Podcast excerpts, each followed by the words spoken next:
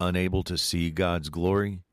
Maybe it's because we choose to ignore God's presence, much like someone that refuses to see the elephant in the room. Top of the morning to you. When we read about the glory of God in the Bible with the eyes of love and a firm determination to get to know God better, we find glory as something very tangible. In other words, it can be seen and experienced. Glory is defined as splendor, honor, and magnificence.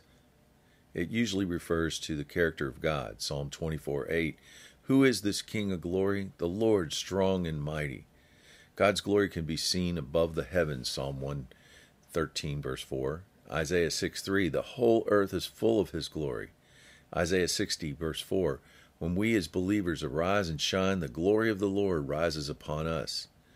In fact, 1 Corinthians 11:7, "We as believers are made in the image and glory of God." God's glory can also be seen in the face of Christ, 2 Corinthians 4:6. "Christ in us is the hope of glory," Colossians 1:27. "When we suffer for the name of Christ, the Spirit of His glory rests upon us," 1 Peter 4:14. God's glory was seen in Moses' face when he spent time in His presence. Exodus 34:29 tells us that when Moses came down from the mountain, after receiving the Ten Commandments, he didn't know his face was shining. Revelation 21:23 tells us, "When the new Jerusalem descends out of heaven, the city will have no need of sun or moon or to shine, for the glory of God illuminates it." The glory of the Lord could be seen in the cloud that followed the Israelites when they were set free from slavery, Exodus 16:11. In Exodus 24:17, "The glory of the Lord appeared like a consuming fire atop a mountain." The glory of the Lord filled the house of God, or tabernacle, in Exodus 40, verse 34. 2 Corinthians 3:18, "With unveiled face, looking into a mirror, the glory of the Lord, we are being transformed into the same image from glory to glory."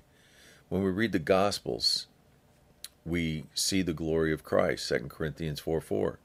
Philippians 2:11, Jesus Christ is Lord, and the glory of God the Father. Something for each of us to look forward to in 1 Peter 5:4, "When the chief shepherd, Jesus, appears at the second coming, we will receive a crown of glory that will not fade away." Now that's good news. Word of encouragement. As bright and tangible as God's glory is, it can be easily ignored. We would have to purposefully turn away our gaze in order not to see it. That's why Jesus tells us in Matthew 6:33, "Seek first the kingdom of God and His righteousness, and all these things shall be added to you." We need to make a choice to make the effort and ask God to open the eyes of our heart, Lord, because we want to see You. Have a great day.